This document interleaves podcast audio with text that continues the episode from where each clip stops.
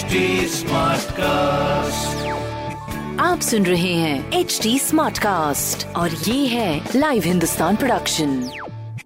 हाय, मैं हूँ रघु रफ्तार। आप सुने आगरा स्मार्ट न्यूज और इस हफ्ते मैं ही आपको आपके शहर की खबरें दे रहा हूँ। तो पहली खबर, मैनपुरी में आयुष्मान कार्ड के लिए शुरू होगा स्पेशल अभियान, जिसके लिए 10 से 24 मार्च तक गांव-गांव शिविर भी लगाए जाएंगे। दूसरी खबर, यूपीएमआरसी में असिस्टेंट मैनेजर सहित करीब 292 पदों की वैकेंसी, जिसके लिए एप्लीकेंट्स 10 मार्च से अप्लाई कर सकते हैं, तो रफ्तार पकड़िएगा। तीसरी खबर, फ्यूचर में सोलर एनर्जी से ट्रेन चलाएगा रेलवे, बहुत ही बढ़िया, जिसकी तैयारी नॉर्थ सेंट्रल रेलवे जोन ने शुरू भी कर दी है, जहां जोन के पहले स्टेज में 450 किलोमीटर ट्रैक के किनारे सोलर प्लांट्स लगाने के लिए जमीन मार्क कर दी गई है। तो ये बेहतरीन सी सोलर पावर्ड रफ्तार आप देखेंगे इन फ्यूचर।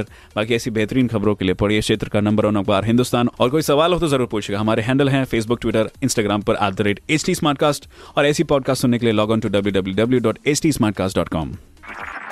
आप सुन रहे हैं HD SmartCast और ये था live Hindustan production. HD SmartCast।